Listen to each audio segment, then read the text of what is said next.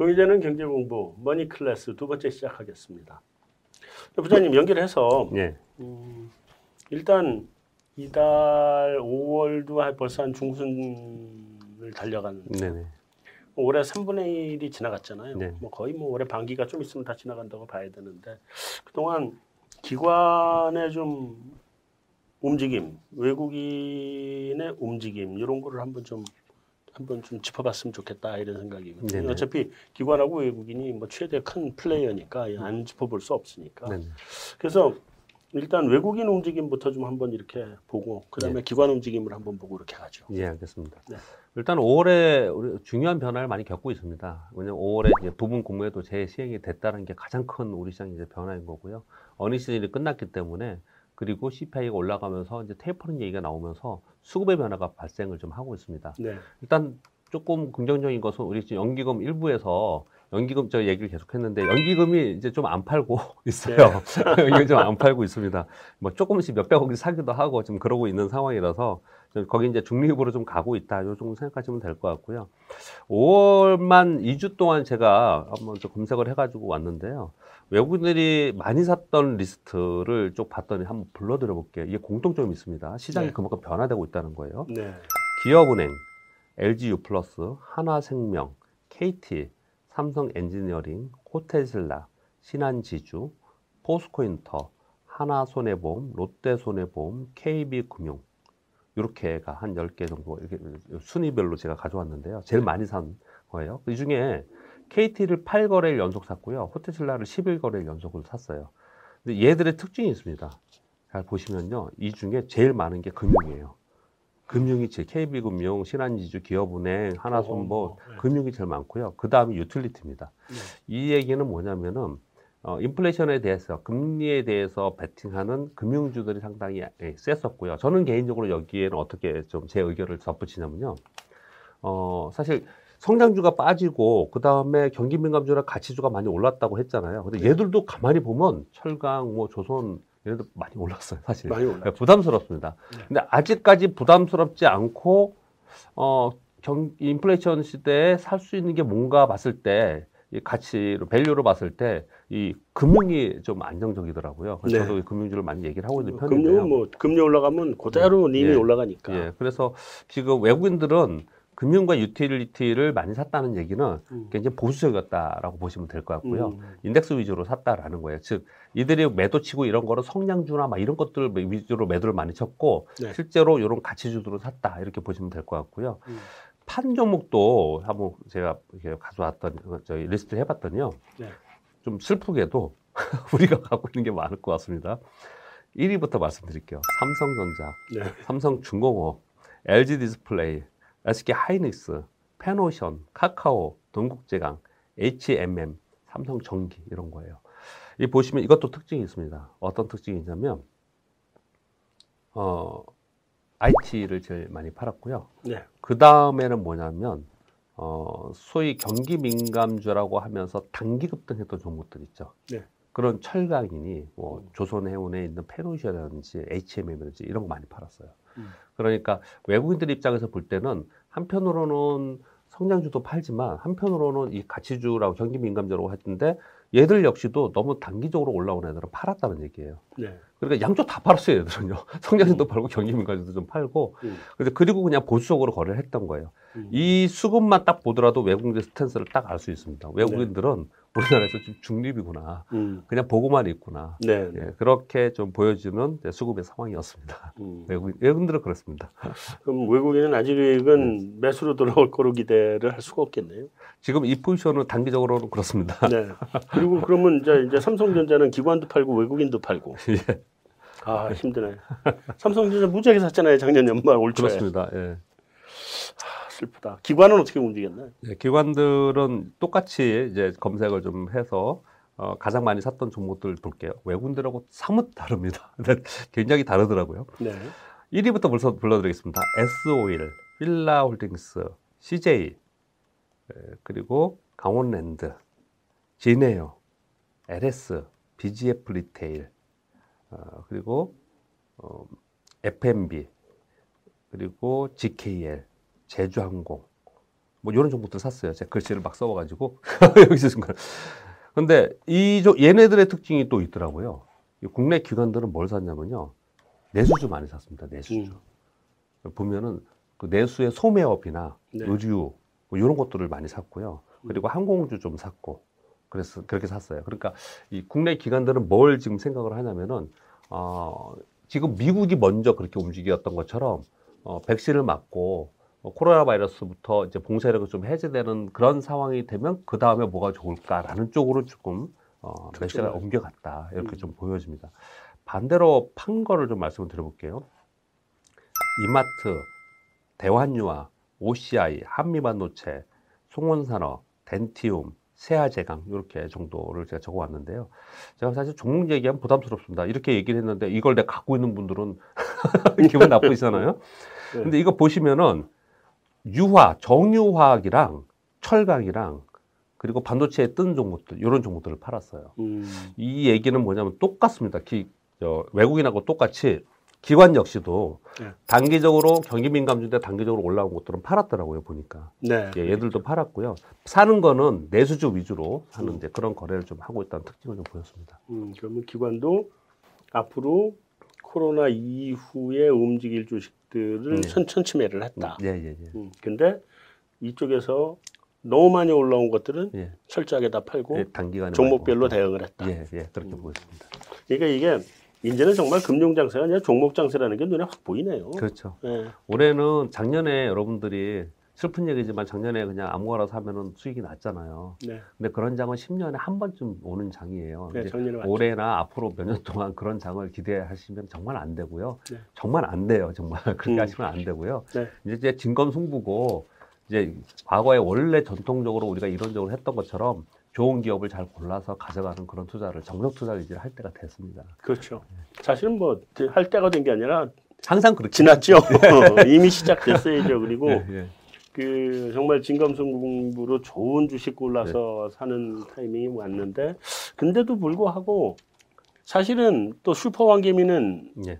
이 이- 이런 시즌에 나타나잖아요. 사실 대세 상승 때는 다 똑같이 먹는 거니까. 예, 그렇습니다. 이제 이제부터 종목 좋은 거는 막 10배, 20배 터지는 구간에 왔잖아요, 예, 예, 예. 사실. 예. 그래서 이제 좀 잘하셨으면 좋겠다 이런 생각 저도 똑같은데. 아, 지금 얘기 말씀 나누다 보니까 소장님, 저도 증권업계 껴 있으면서 트레이더로 살았는데 주식시장에 대해서 저를 제가 이렇게 이런 방송을 많이 할 때 여러분들이 조금 그래도 좋게 봐주시는 이유가 실전 투자 경험이 많아서 그런데 실전 투자 경험이 엄청 많으신 이 워딩입니다. 여러분들 모르시죠? 이- 그런 워딩입니다. 왜냐면요. 제가 저도 구현성을 드리면 저게 게스트지만 이렇게 얘기하면 좀 어떨지 모르지만 시장이 대세 상승하는 구간, 대세 하락하는 구간, 하락후 박스권 구간, 상승후 박스권, 박스권 구간 이렇게 좀 나눠져 있거든요. 시장 잘 보시면요. 근데 상승 후에 지금부터 만약에 한 1년 동안 박스권으로 있잖아요. 그러면 그 안에서 정말 열, 다섯 배, 열 배라고 종목이 나와요. 종목 그렇죠. 상승이 벌어지니까. 음. 이제 그런 시기가 지금 오고 있다라고 생각하시는 게 맞을 것 같아요. 그래서 지수 단 지수를 예측하는 건 사실은 별 의미가 없죠. 예, 이제는 예, 예. 지수는 그냥 놔두고 그 돈은 모여 있는데 돈이 어디 갈 데가 없으니까 어디 하나로 집중이 돼 맞습니다. 맞습니다. 이제 터져 나오는 예, 예, 그렇게 건데. 되는 거죠. 예. 하여튼 슈퍼 왕개미가 한번 돼보시기 바라겠습니다. 자 어쨌든 예. 개인 투자자들이 그럼 외국인하고 기관들 따라가도 돼요? 하는 거? 저는 사실 좀 반대긴 한데. 아, 대답을 언제 해주시면 어떡합니까? 왜, 왜 그렇게 보냐면요. 일단 외국인들은 우리나라에 인덱스 자금들을 움직이고 외국인들이 사거나 팔아서 빨리빨리 움직이는 종목들은 거의 대부분 액티브의 일부 종, 일부 자금이나 아니면 거의 대부분 우리나라 알고리즘 매매입니다. 그래서 그 종목 쫓아갔다가는 어 외국인들 사자가 쫓아갔는데 걔들은 팔아 이런 일이 벌어질 수 있어요. 그래서 굉장히 그렇죠. 주의하셔야 되고요. 네. 국내 기관들도 계속 내리 팔고 있지 않습니까? 그런 와중에도 사는 종목이 발생이 돼요. 근데 그 종목들 역시도 단기 거래 자금입니다. 그래서 단기적으로 움직여요. 그러면 여러분들 거기에 맞춰서 결론을 낼 수 있죠. 내가 단기 거래에 능숙해. 난 쫓아가서 조금 이익 내고 뭐 10% 이익 내고 뭐 25% 내고 나도 같이 팔 수 있어. 또는 먼저 팔 수 있어. 사는 거 먼저 살 수 없어요. 내가 보고 사니까. 근데 내가 먼저 팔 수 있다고 하면은 난 거기 대응하는 건 맞다고 생각을 해요. 그런데 나중에 보통 우리가 늦게 많이 그걸 인지하거든요. 네, 그래서 그렇죠. 보니까 외국인 기관들이 많이 샀어. 그래서 아 나도 좀 사야겠다라고 하는 순간 주가가 많이 올라왔는데 아 이들을 믿고 내 가보자. 요건 좀 저는 반대입니다. 네. 이게 저는 오히려 이, 이 말씀드리니까 맞는지 틀린지만 얘기해 주세요. 저는 오히려 거꾸로 이렇게 얘기하는데 네. 외국인도 거의 대부분 80% 들어와 있고 네. 뭐 기관도 그뭐 80%잖아요. 결국은 예, 예, 뭐 예. 이렇게 보면 얘네들은 팔기 싫어도 할 수 없이 팔아야 될 때가 있고 그렇죠. 사기 싫어도 할 수 없이 사야 될 때가 있잖아요. 예, 예. 예. 그러니까 그거를 거꾸로 이용을 해서 예. 얘들한테 돈을 벌어내는 방법으로 투자하는 게 개미들은 오히려 돈 버는 길이다. 저는 그렇게 베스- 생각하거든요. 그죠? 예, 예, 베스트. 사실 할 수 있으면 베스트인데 그걸 하기 위해서는 예. 저도 제 생각을 좀 말씀드리면 어 정말 자기 원칙이 있어야 돼요, 주장이. 그렇게 네. 내가 한다 그러면 나는 그 국권이 그렇게 해야 됩니다. 무슨 네. 표현이냐면 얘들은 맨날 파는데 얘들이 뭐 팔고 싶어서 파는 게 아니고 어쩔 수 없이 팔 때가 있어요. 네. 그러면 걔네들이 파는 동안 내가 분할 매수를 계속 했는데 결국은 이 기업의 가치를 믿고 내가 기다렸다가 수익을 내야지 계속 팔아서 아, 손실이 났어. 5% 손실 났어. 10% 손실 났어. 역시 안 되는가 봐. 이러실 거면 하지 말아야 돼요. 그렇죠. 이런 거 하지 말아야 돼. 음, 음. 그래서 사실 한번 그거 이 투자로 재미를 본 적이 한 번 있었어요. 유럽 재정 위기 때 예, 예, 예. 그리고 뭐 사실 서프라임 사태 때도 마찬가지인데 네, 저 유럽 쪽 자금들이 우리나라에서 돈을 다 때리고 갔거든요. 네, 네, 예. 그럼 본국에서 fund run 나니까 네, 네. 할수 없이 다. 판 거잖아요. 어 이거 봐라, 이거 사면 돈 되겠네 하고 네, 그때 네. 사는 샀거든요. 예, 예, 예. 어, 좀 있다 걔도 fund run 끝나고 나니까 다시 네. 반등해서 돈을 벌었죠. 그렇죠. 그렇죠. 예. 네. 그러니까 그런 형태를 맞습니다. 걔들이 어쩔 수 없이 하는 경우가 있으니까 그걸 네. 좀 한번 보시고 반대로 하는 것도 방법, 방법인 것 같아요. 예. 맞습니다. 자, 이제 우리 지수단하고 네. 그다음에 뭐 몇 가지만 좀 더 짚어봤으면. 좋겠어요. 뭐 노무라 이런 이런 데서 지금 또 올 하반기부터는 업사이클 들어간다 뭐 이렇게 얘기하고 사실은 많은 증권사들이 이렇게 얘기를 하죠. 네네. 그리고 하반기 뭐 작게는 한 3,600, 세게 보는데 한 3,800까지 지수를 보던데 네, 네. 이렇게 지수를 본다고 하는 거가 사실은 이제 의미 없는 장으로 오긴 했지만 그럼에도 불구하고 지수가 올라간다는 건 삼성전자 하이닉스가 간다는 거잖아요. 결론은 그렇습니다. 그 둘이 안 가고 갈 수가 없죠. 갈수 없습니다. 예, 예. 그렇다는 얘기는 이제 이 개미들 분들은 특히나 삼성전자 가지고 계신 개미 분들은 우리 지수 올라가기를 학수고대를 해야 되는 판이 왔는데 네네. 그 부장님 어떻게 올라갈까요? 지금 기본적으로 뭐 말씀하신 대로 3,600에서 뭐 세게 부른 데는 4,000까지도 부르고 막 그래요. 그렇죠. 사실 이제 그렇게 얘기를 합니다. 네. 작년에 제가 여러 방송을 하면서 작년에는 3,000포인트를 넘어섭니다. 얘기하는 건 자신 있게 얘기할 수 있었어요. 근데 올해는 이만큼 와 있는 상태이기 때문에 실제로 어렵습니다. 그 이, 이, 이렇게 얘기하기 자신 있게 얘기하기 좀 어렵습니다. 그럼에도 불구하고 앞서 네. 조심스럽게 말씀 좀 드려보면은 네. 저는 지수 포인트를 사실은 뭐 제가 계산을 해서 제 계산으로는 3,650포인트 정도를 좀 보는 거는 제 개인적으로는 봤어요. 아, 개인적으로요. 그렇게 보고 있는데 그 위까지는 잘 안 보이고요. 네. 근데 그렇게 가기 위한 전제 조건이 더 중요한 거예요. 이게 거기가 얼마까지 가느냐가 중요한 것 같지는 않고요. 네, 네. 여기서 더 갈 수 있느냐 없냐가 더 중요하다고 생각을 좀 하거든요. 근데 지금 상황에서 더 갈 수 있는 모멘텀이 뭐가 있을까? 가만히 생각을 해보시자고요. 돈을 풀었어요. 더 풀까? 더 풀진 않, 더풀게 별로 없어요. 네. 오히려 그냥 줄이면 줄였지 더풀게 별로 없습니다. 그러면 이제 믿을 건 경기와 연관되어서 가는 거죠. 그러니 이제 성장주가 아니고 자꾸 가치주로 가는 거죠. 경기 민감주로 가는 거죠. 그걸로 해서 가야 되는데 어, 삼성전자 하이닉스가 올라가면서 지수가 한 단계 레벨업 되기 위해서는 아까 좀 어, 전에 말씀을 드렸듯이 연기 저 외국인 수급이 일단 뒷받침돼야 된다고 생각합니다. 음. 그래서 어, 우리 시장이 여기를 더 가기 위해서는 기본적으로 첫 번째 존재 조건 미국 시장이 안 가도 좋아요. 근데 무너지면 안 되겠죠. 음. 우리가 디커플링 되면서 우리만 좋아지지는 않아요. 그러니까 어, 미국이 무너지지 않아야 되는 게 첫 번째 조- 조건이고요. 두 번째는 유럽과 중국이 좀 좋아져야 되는데 경기가 그러니까 세계 경기가 좀 좋아져야 된다는 거죠. 네, 네. 네, 그런 상황이 되면 경, 주식시장은 여하튼 간에 경기에 선반영하면서 경기에 옆에 반영을 하기 때문에 네. 우리 시장이 위로 올라갈 수 있는 개연성이 상당히 있다라고 생각합니다. 아까 제가 환율하고도 연결해서 말씀을 드렸잖아요. 그러니까 우리나라 원화 강세가 될 가능성이 그렇게 되면 있기 때문에 우리 시장이 위로 upside가 있다라고 생각을 하고요. 네. 보통 저는 이제 기초 분석도 가끔 좀 하는 편인데요. 어, 소위 그 뭐 각도론이나 엘리어트 파동 이론의 뭐 오파동을 얘기를 할 때 우리 시장이 작년에 에, 저점을 찍고 올라갈 때 1파동 반등을 했어. 이렇게 급게 빠졌다가 반등한 거는 뭐 자연적 반등이에요, 사실은. 네. 한번 그랬다가 언제 조정을 보였죠? 9월과 10월에 조정을 보였어요. 2개월간. 네. 그랬다가 또 내리 6개월 상승, 상승을 했습니다. 네. 그리고 조정을 보인다면 실제로 상승의 이 두 번, 두 거, 두 번 파동이 있었거든요. 네. 그러니까 마지막 파동 정도가 남아 있어요. 사실 네. 보면요. 그래서 위쪽으로 한번 길적 분석으로도 그렇고 지금 전체 흐름으로도 봐- 봐서도 그렇고 위로 한 번의 방향은 분명히 있다. 근데 그 강도는 강도는 외국인들이 얼마큼 들어오느냐, 원화 강세가 얼마큼 되느냐, 음. 경기 회복이 어떻게 되느냐의 문제이기 때문에 그 지수를 얼- 뭐라고 제가 정의할 수는 없겠고 위로 방향은 저는 기대를 하고 있습니다. 음. 그럼 결국은 이제 돌고 돌고 돌아서 예, 연준이 말한 약속 지킬 거냐 안 지킬 거냐를 지금 돌아가는 것 네, 같은데 맞습니다. 결국은 예, 이게 맞습니다. 테이퍼링 안 한다 그랬고 금리 안 올린다 그랬는데 그 약속을 지켜줘야 예. 장도 떠받쳐지는 거고 네. 사실은 그 약속을 지켜줘야 경기도 떠받쳐지는 거고 네네. 약속 지켜주나요? 지금 뭐 물가가 좀 세게 나와서 그리고 네. 지금 고용 지표도 뭐전 이제 원래 네. 경제 네. 연구를 했으니까 네, 네. 미국 고용 지표 대충 대충 다 보고 있는데 네. 이거 신규 고용 늘어난 게 별로 없다고 좀 실망할 문제가 아니더라고요. 사실 고용 시장 무지하게 뜨겁더라고요. 그렇죠. 네.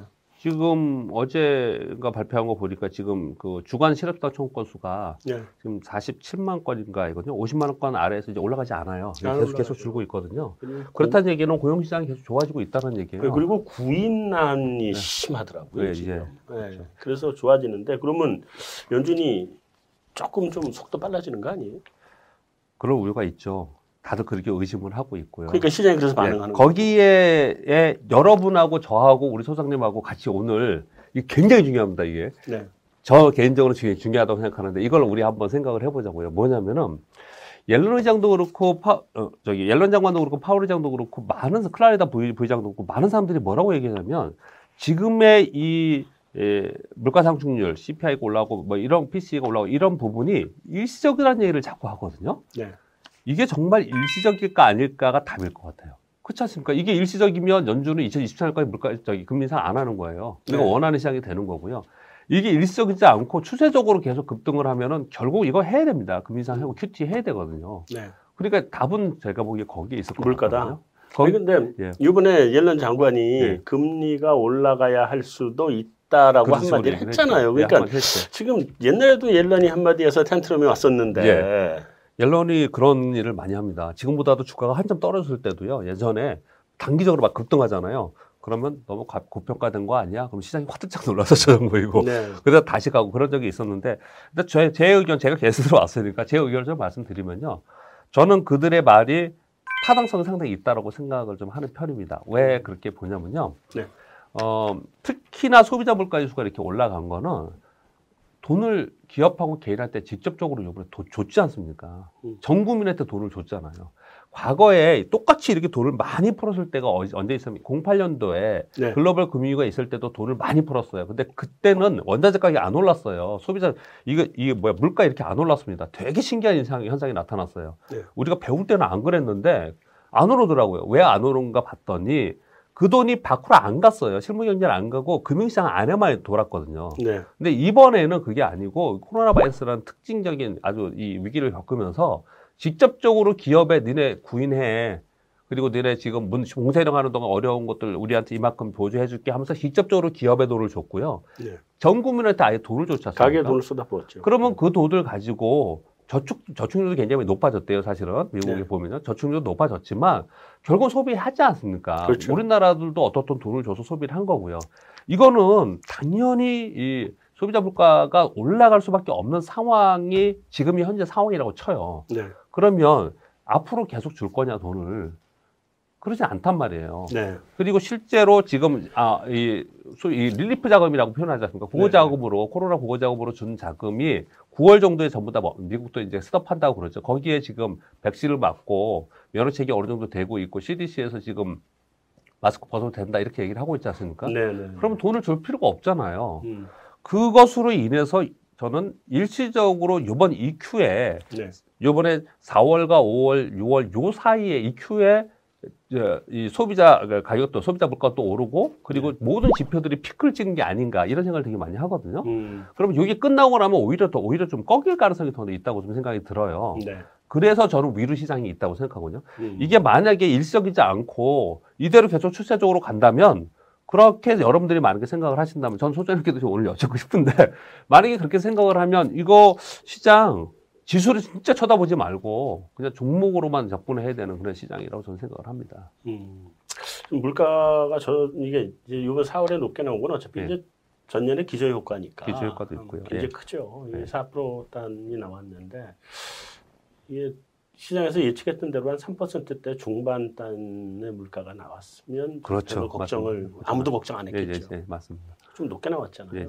아, 이, 이제 지금 높은 게뭐 2, 3, 3, 4분기로 넘어가면 기저 효과가 사라지니까 이제 낮아질 텐데. 네. 근데 낮아져서 이게 2%단 아래로 좀 나오든지 한 2%단 정도가 나오든지 하면 좋을 텐데 예, 예. 그거보다는 높게 나올까봐 걱정. 그렇죠. 무지, 음. 그럼 굉장히 큰 걱정이죠. 전에부터 작년부터 계속 얘기했던 게 연준이 그 물가 목표를 평균 물가 목표제를 계속 얘기했던 거잖아요. 네. 그게 2%면 된다 이렇게 얘기했던 거지 않습니까? 그렇죠. 그 전에 물가가 엄청 얼마나 우리가 낮아져 있었냐면요. 1% 이하일 때도 있었어요. 그렇죠. 0.9%, 1.5% 요게 있었다고요. 네. 그러면 우리 평균이라는 거니까 1%대에도 있었고 3%대에도 있으면 평균이 2%인 거잖아요. 네, 그렇죠. 그러니까 3% 2에서 2.5, 3% 있는 거는 인내한다니까 인내할 수 있다니까요. 네. 근데 이렇지 않고 이게 3.6%, 4% 이렇게 넘어가 버리면 이게 이제 우리가 걱정을 하는 거지 않습니까? 네. 요번에 한번 이렇게 나왔는데 다음에도 이렇게 나온다. 이건 되게 정말 충격일 것 같은데 요번은 사람들이 어떤 생각하냐면 제가 지금 말씀드린 것처럼 야 이번에 일석으로 요럴 수도 있으니까 한 번만 더 보자.